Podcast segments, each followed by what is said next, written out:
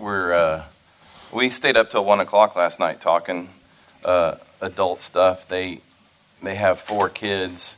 We don't have any kids at home, so uh, they enjoyed just the adult talk. And um, Ross, a couple months ago, said, "Hey, I'd love to come and hang out with your people and talk about what the Lord's doing in this season of my life." And if you ha- haven't heard, you are playing it this morning, right? The song, uh, there's a song that he has written that you hopefully have heard because I've put it up on uh, Facebook a couple times for you. But it has done extremely well on Spotify and other places, and uh, it's getting him some attention, which is good because he's able to share his story. And so he wanted to come share his story.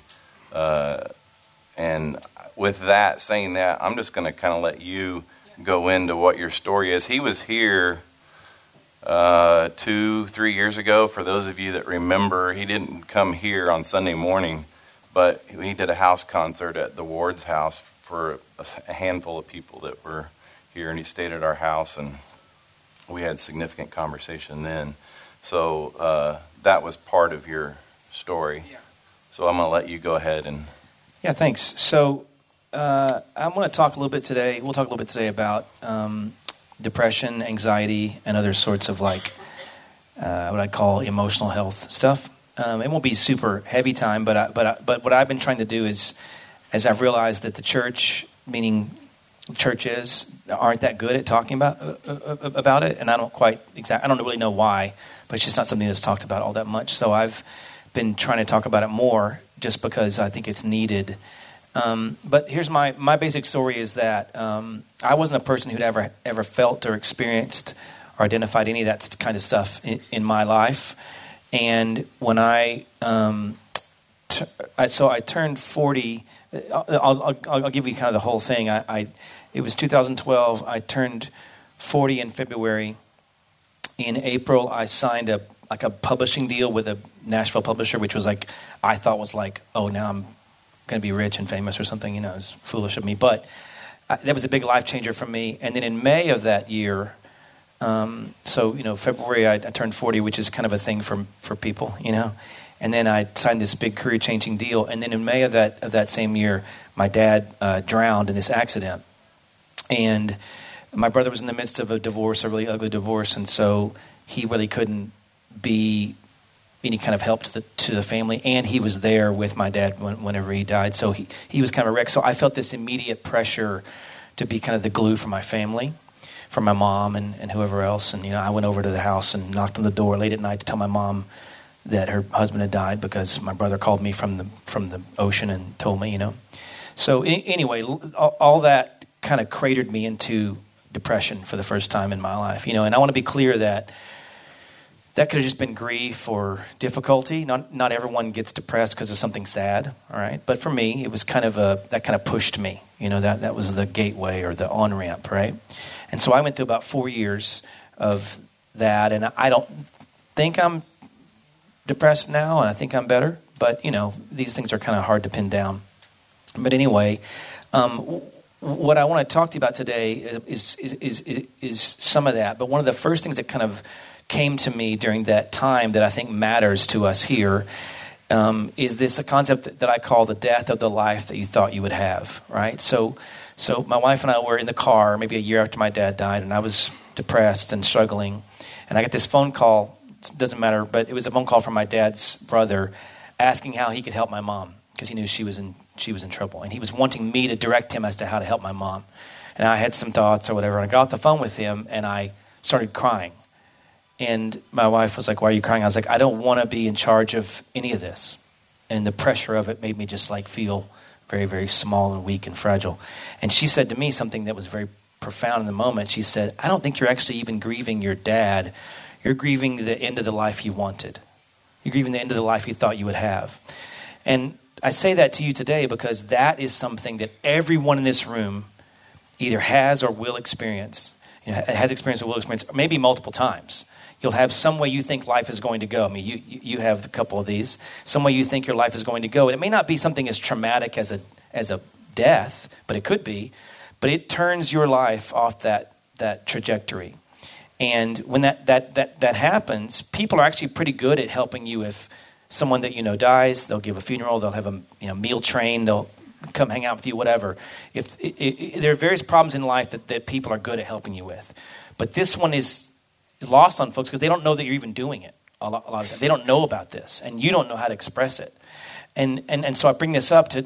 To, to say to you that if you're in a moment like that and it's and it's causing you grief and maybe falling in depression, anxiety, whatever, we have to be kind of people who talk about it and say, "Hey, the life I thought I thought that I was going to, to have, I, I, I don't have that now, you know, and I'm and I'm really sad, and it's making things really hard for me. And, and invite people into that story because quite often they don't even know they something happened to you, they helped you for a little bit, then they move on, right? That's the way the way things are. But if you're not shaking this this other death, if you can't shake it, it, it can cause real problems in your fellowship, in your walk with the Lord, just in your daily life. You know, and I was struggling to just live life because I was so sad about the life I'd wanted, which included my dad, which which included my mom not needing you know any kind of help, and and, and not like she's. I'm saying just, I, I didn't I didn't think I'd had to be there as like a glue for my family, and suddenly I was, and and for me, it just brought a whole lot of whole lot of shame, and uh, I just didn't feel like a whole person, you know. Um, and you can jump in anytime you want to jump in if you have something to say. But I just, but I always have something to say. But go ahead. Well, you can.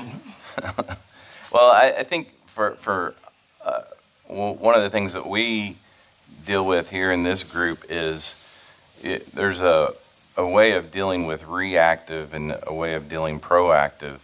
And like Keith was up here in December, and he talked about exactly what you're talking about is the expectations.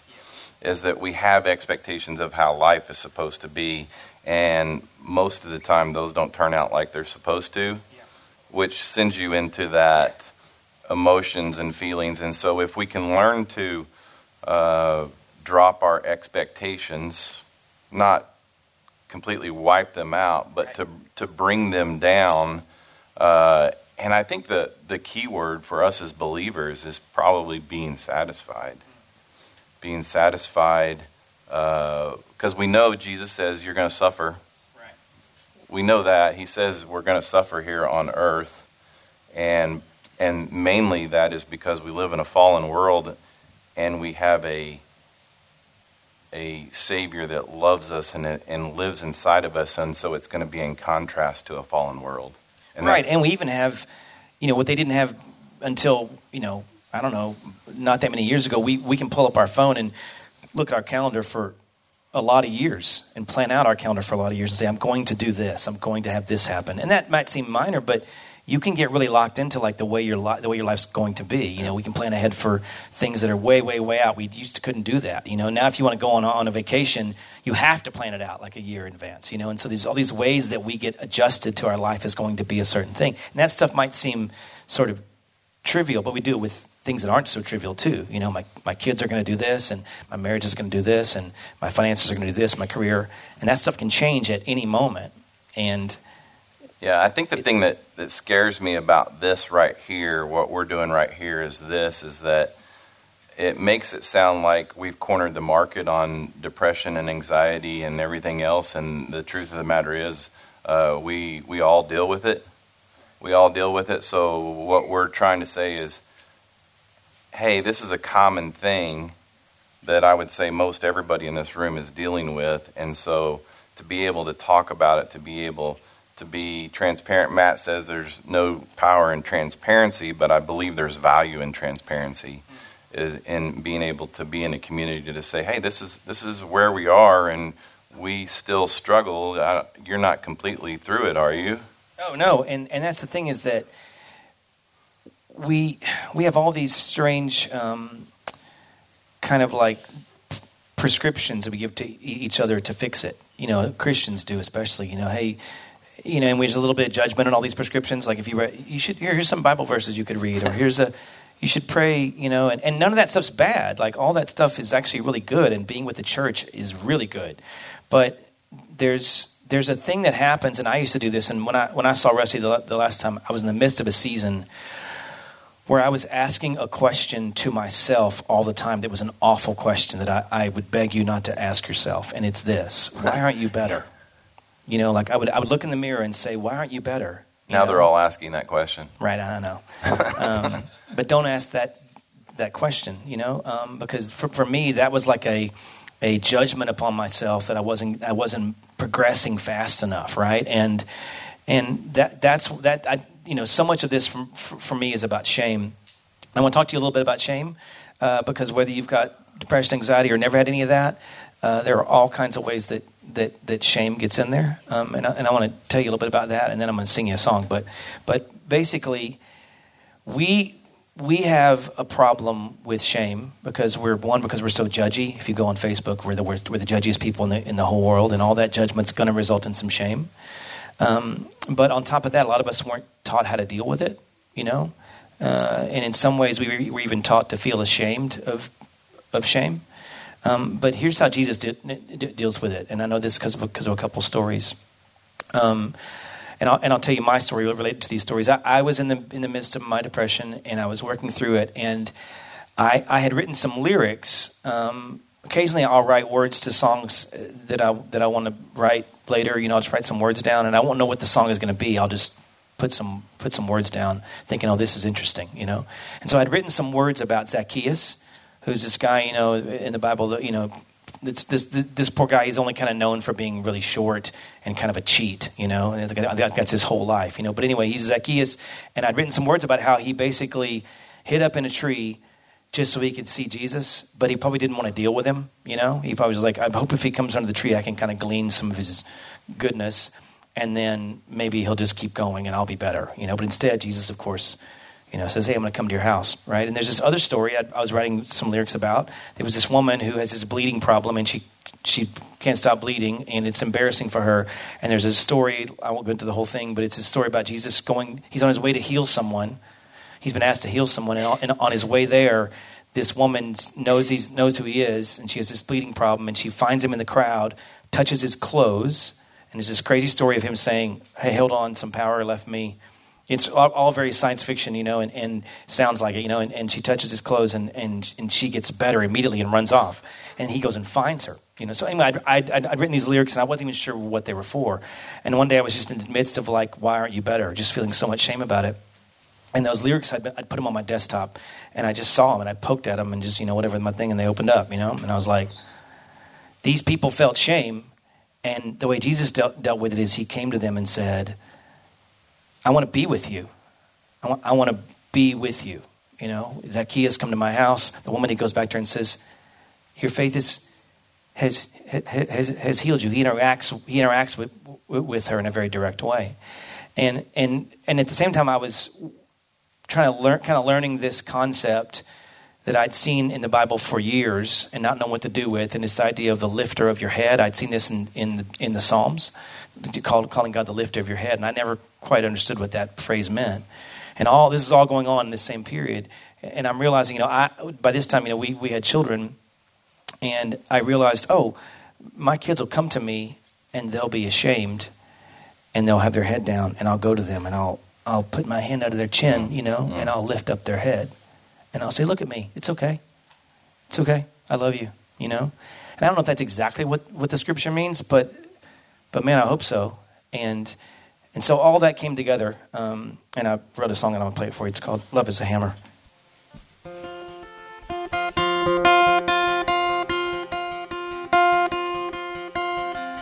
There's something heavy I've been dragging it around behind me. With every labored step and movement, it reminds me that I cannot escape, and I want to give up. Give in, pretend this cell I'm in is freedom.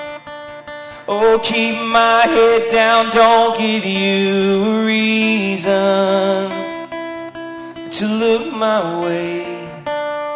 Cause I'm too ashamed to meet your eyes, to speak your name. Swear that I'll be held in chains, bound in lies forever. And I long to hear a sound like something metal being shattered. Oh, shame is a chain, love is a hammer.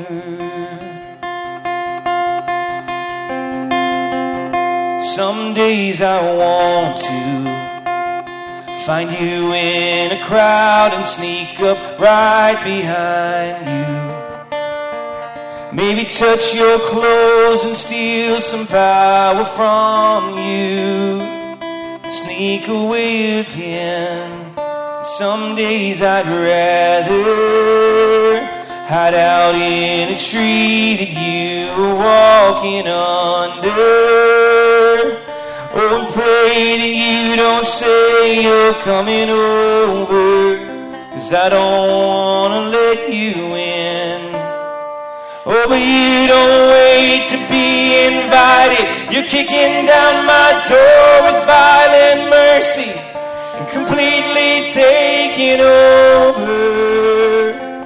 And I swear I hear a sound like something metal being shattered. Oh, shame is a chain, love is a hammer. Oh,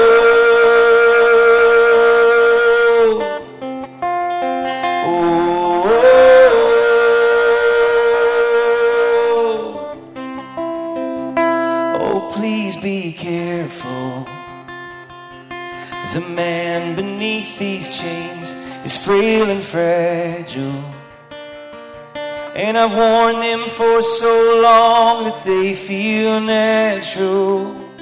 The truth is, I'm afraid. But if anyone could understand, it's you. Cause on your feet and hands, the proof of what you did and how you suffered. When the nails went in, the sound of sin forever being shattered. Oh, shame is a chain, love is a hammer. Oh,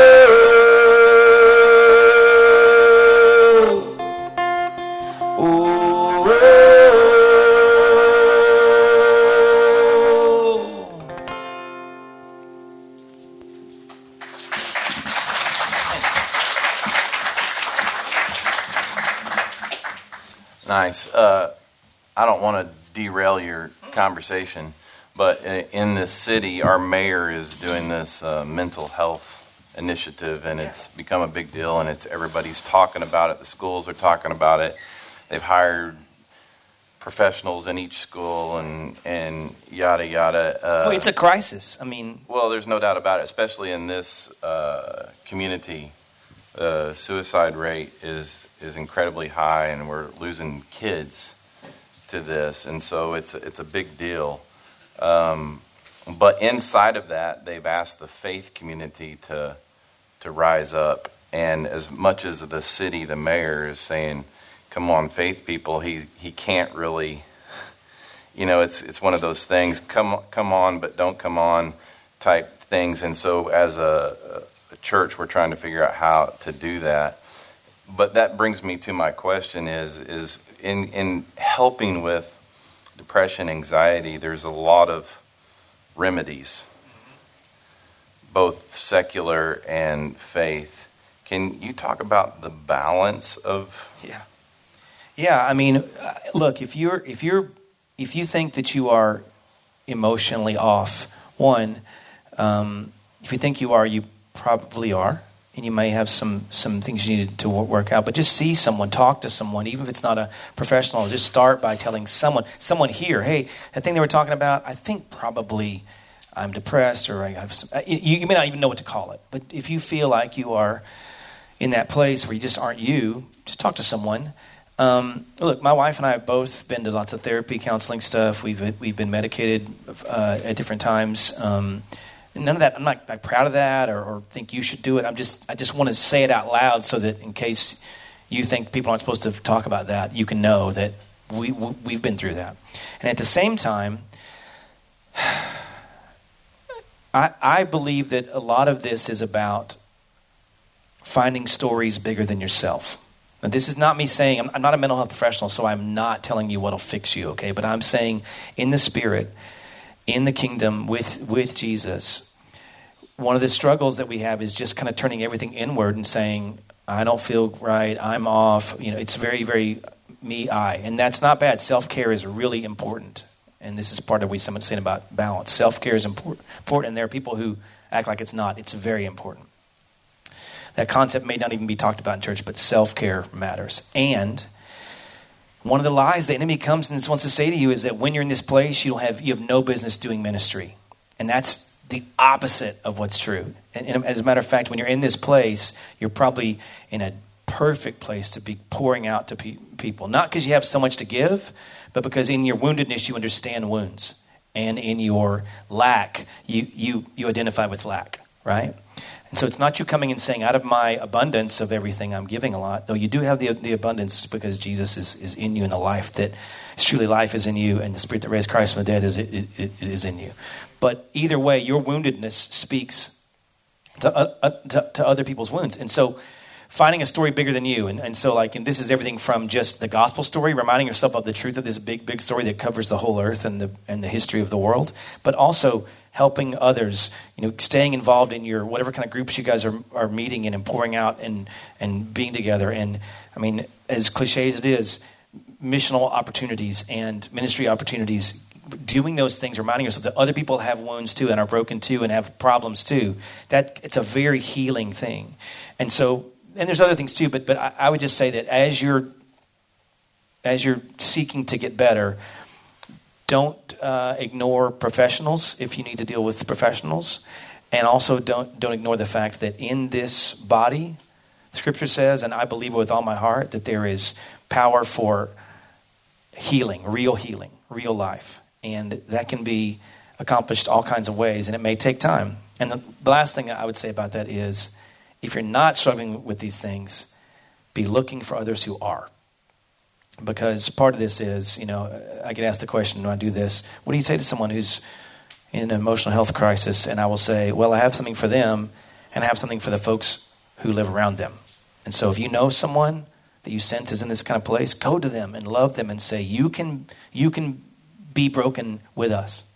You know? And if they come over to your house and confess some difficulty, don't let them leave until they know that they're loved and that you're going to stick with them and that you got you, you, that you've locked arms with them for for their for, the, for, for, their health and for their life. Yeah, because we we get convinced everyone's tired of us and they're done with us and they don't want us around, and that's just we we have to speak against that. Yeah, I think that uh, your point of others versus self. We live in a Google society where when we have issues or we have thoughts, we start Googling and Googling and Googling and seeing things, and it's all about us, us, us, and you just go down this like deep, dark hole about, oh, you know, you get some uh, doctor diagnosis or something, and you just, you, and it all becomes me, me, me, me, me. But what you're saying is, Jesus came here and he says it's about everybody else. It's about, it's not about me, it's about others. So if you can stop the Googling, I like to say, uh, uh, to zoom out on your focus. If you zoom in, you're going to get in trouble. You're going to go down the deep, dark hole. But if you can zoom out and see the bigger picture of this thing, yeah, you've got issues, yeah, you've got struggles, but to be able to help others, it takes the focus off of our ourselves, which is exactly what Jesus did as he he took the focus off of himself and put it on others. And and and here's something I want to speak to just just just briefly is that Jesus, one of the great discoveries of my grown up life was that Jesus experienced extreme emotional situations and extreme emotions. I think we want to see him as this stoic who never had any kind of, of a response to, to anything but, but strength. And, and, and we think that because we think strength is holy and, and maybe like being more fragile is, is sin or something, right? And so I, I, ran into these three stories. I'd known them my whole life, probably, but I kind of rediscovered them a few, a few, years ago. One is that you know, you know, Jesus, when his friend Lazarus dies, I won't do the detailed story, but he shows up kind of late for, for this thing. Like he knows Lazarus is sick, and he ends up coming late on purpose. But Lazarus has died, and he and you know, there's a whole exchange where Martha is mad at him because he didn't show up on time, and and he's trying to explain to her there's something bigger go, go, going on here, you know. And he goes to the tomb and he cries, right? And I was talking to Rusty about this last night, and I was like, this makes no sense. He's going to bring the guy back in like a minute. Why cry if you know the guy's going to come back and be fine, right? And it just occurred to me, we cried because death is still awful, either way. If it lasts a minute, it's still awful. And, and I, I don't know why that's in there, but to me it spoke hey, when people come to me in the midst of my pain and say it's going to get better, they're not wrong.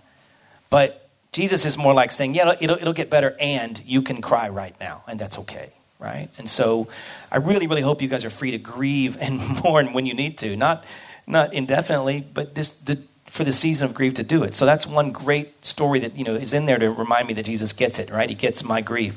And, and, and, and a second one would, would, would be when he's in the temple you know, he gets super angry about this thing in the temple, so angry that he acts kind of scary to these folks, right? And he runs some people out of the temple and all that. And scripture says he, he, that he doesn't sin. So he got angry. So anger isn't, you can be angry and it's not a sin. You don't, you know, the scripture even says, in your anger, do not sin, right? So there's a distinction there. And then the third one, then maybe the most poignant one of all, is he's in the garden praying you know, he's got these guys who are supposed to be his buddies, and they've fallen asleep. They're not even praying for him.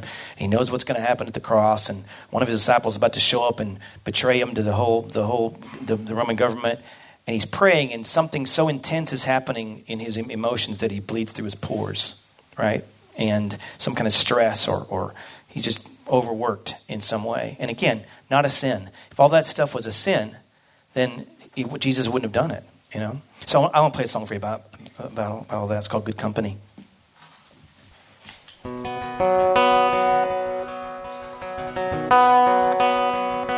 If sadness was a sin, Jesus never would have cried. But that's exactly what he did when his good friend Lazarus died. And he knew that he could raise him up.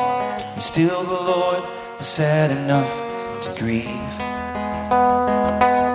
heartache was a crime. Consider Jesus in the garden when he knew it was his time and there was no better option. And he had to take that cup, and it stressed him out so much it made him bleed.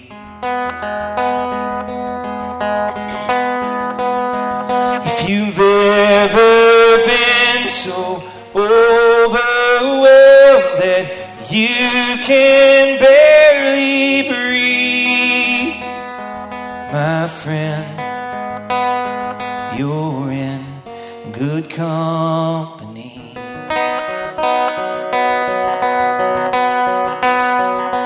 If anger is so wrong, how about Jesus in the temple? It doesn't sound like he was calm when he was knocking over tables.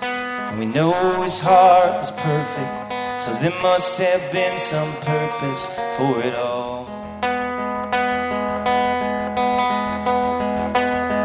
If you've ever gotten mad at all the brokenness you see, my friend, you're in good company.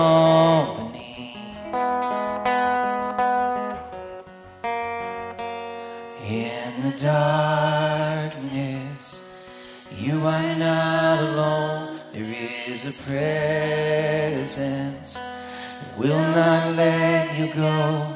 Every tear that you have cried, every trial you have known, He's known it too. In the darkness, you are not alone. There is a presence that will not let you go. Every tear that you have cried. Every trial you have known, He's known it too. So if defending your own honor and fighting for your rights are really so important, how come Jesus gave His life to pay for our salvation? He let a bunch of fools portray Him as a criminal. If you've ever been humiliated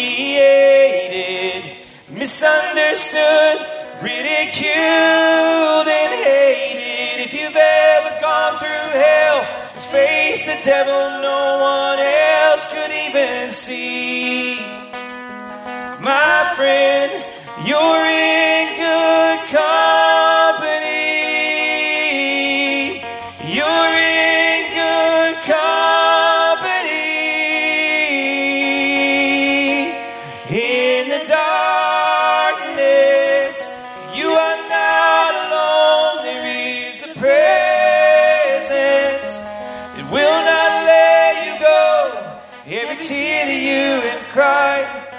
every trial you have known, He's known it too.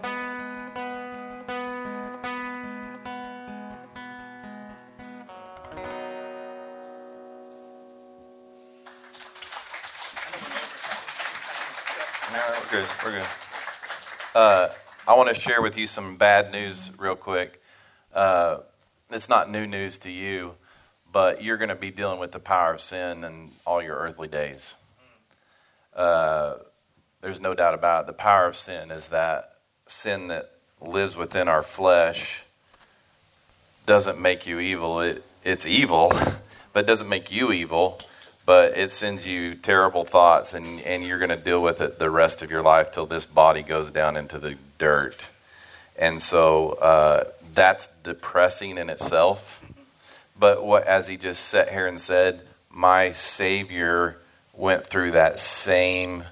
He came here on earth in human form, and he dealt with the power of sin. He dealt with it By the- choice. Yes, in the wilderness, in the Garden of Gethsemane, the, the evil one saying, "Don't go to the cross, don't go to the cross, don't go to the cross," and he wins victoriously. Now, there's good news. All right, there is good news is that he lives inside of us. He gives us the power, the power to overcome the devil's playground. The devil's playground being isolation when you're alone, and all you're doing is thinking, and the other playground for the evil one is 3 to 4 a.m. in the morning.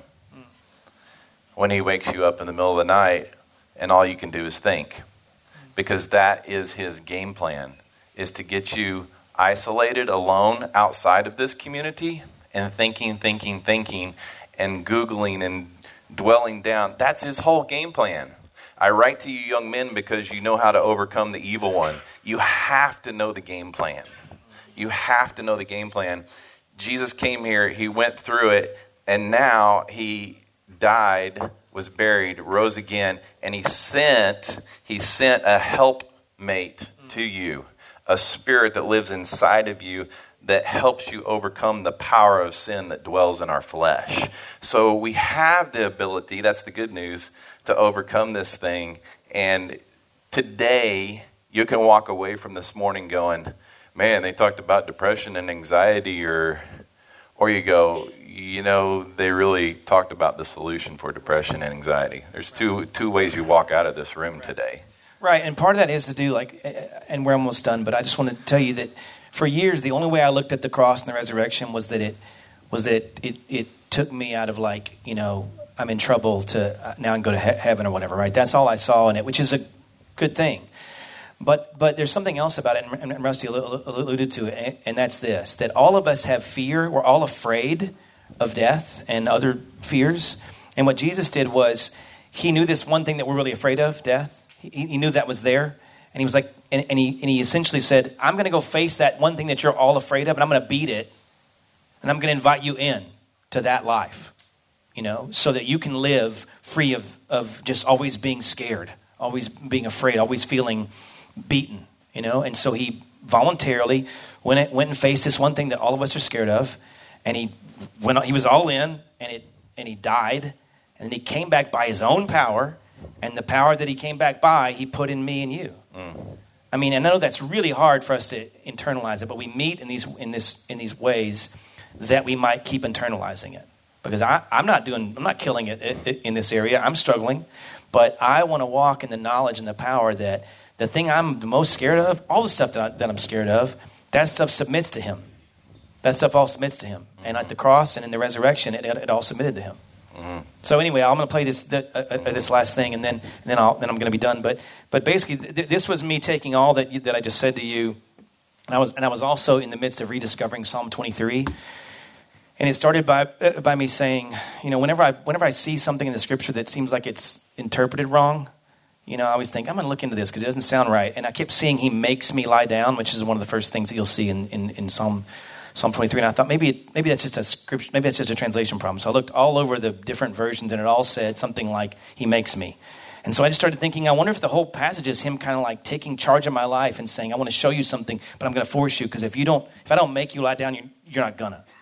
You're going to keep chasing and grabbing and clutching and trying to get trying to get things in your own power. I'm going to make you lie down and rest, and I'm going to show you peace. And so then he takes you, he takes me by this quiet stream. He says, You see that stream? That's what peace feels like. I can give you that right? And then he goes into the valley of shadow of death and he takes me into that valley with him. And the only reason why I'm comforted, it says I'm comforted by the rod and staff. Well, that's probably the same rod and staff he used to make me lie down, uh, to be honest. I mean, he was gentle, you know, but he said, lie down, you know. And, and then he took that staff in, into that valley and said, anything that comes at us, I will beat. And then maybe the best part of the whole deal, he makes a meal for me in front of everyone that hates me. And it would be like if we opened up all these windows everywhere, and everyone who wanted to end your life or, or, didn't like you showed up and was stuck outside this room in these windows looking in, trying to get in. And we just started serving food and pouring drinks. That's what happened. And it said he anoints my head with oil. That's what they did for kings. They anointed kings. When, when David was made king, he was anointed with oil. So all that happens in this sort of closed in space where he's hosting you, right? And, and that's the kind of goodness and mercy that follows me all the days of my life, right? And, it, and that I'm not saying that all those truths are going to heal you, but man, it ought to change the, the, the, the trajectory. It ought to change the outlook for me and you. Mm-hmm. I read a song called Things That I'm Afraid of.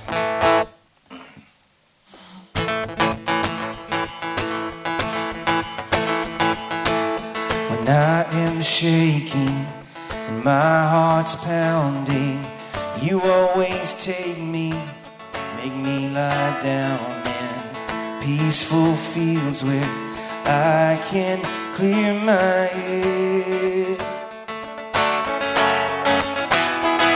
As I get so overcome with anxiety, like there's an enemy living inside of me, like a mocker yelling out, telling lies to me. And I don't feel brave, but I don't have to be, cause I walk through the valley of shadows, and it scared me half to death. But you're with me everywhere I go.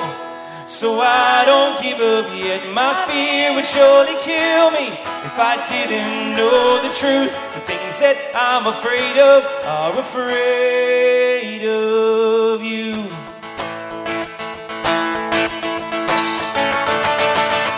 My emotions turn against me, not faith nor reason could convince me that you have patience left to fight for me. My depression is affecting every ounce of me. I can get the medication and the counseling. Still, I can hear the fear calling out to me. And I don't feel brave, but I don't have to be. Cause I walk through the valley of shadows, and it scared me half to death. But you're with me everywhere I go. So I don't give up yet. My fear would surely kill me if I didn't know the truth. The things that I'm afraid of are afraid of you. You prepare a table for me right in front of my worst enemies. And you're as calm and relaxed as can be. There's no place where the demons won't find me, but just wait till they see who's standing behind. I walk through the valley of shadows, and it scared me half to death. But you're with me everywhere I go, so I don't give up yet. My fear would surely kill me if I didn't know the truth things that I'm afraid of are afraid of you. Oh, I walk through the valley of shadows, and it scared me half to death. But you're with me so I don't give up yet. My fear would surely kill me if I didn't know the truth. The things that I'm afraid of are afraid of you. The things that I'm afraid of are afraid of you. Thanks. Nice work. Uh, here's the thing: is in dealing with the power of sin, you're dealing basically trying to sort out the lies from the truth. The lies from the truth. That the, and it all happens right up here in your head. This thing that we're talking about. And one of the greatest resources that we can give you, you, you were talking about this the last time that you were here, but uh, you go on leavener.com and you look up, and there's the identity verses. There's 75 verses there. And you need to pull those things up, print them out, whatever and you need to pray those over your kids. You need to pray those over your spouse. You just need to read them. You need to get them in front of there because this is what the scripture says about you that's true. And it's the way that you overcome the power of sin. Not anything that we've said up here, but I truly believe the name of Jesus and those and, and the, the word of God right there will speak truth and put it up here to overcome those thoughts that are coming. Uh, it was kind of cool sitting there last night. I'm going to pray for you too, real quick, because I think the Lord's doing something in uh, their lives that we saw uh, just in the discussion about Leavener and uh, what's going on in Nashville. And they actually had friends that were texting them at the same time that we were having this conversation. And so uh, they may be pulling some of this together on and we're just trusting the Lord with that. So, Lord, I pray for my friends Ross and Stacy that you would continue to, uh, one, give us wisdom, and give us understanding, and give us peace about this journey that we're on together. That you somehow, some way, can continue to convey this message to their friends, that they can build relationships there in Nashville, and to be able to get this truth out and to impact the lives of those that they hang out with on a daily basis. So thanks for letting them be here today, just to to be open and honest with us. And um, we know that your word reigns true and brings us victory that we can walk victoriously as believers. And I pray these things in Jesus' name. Amen.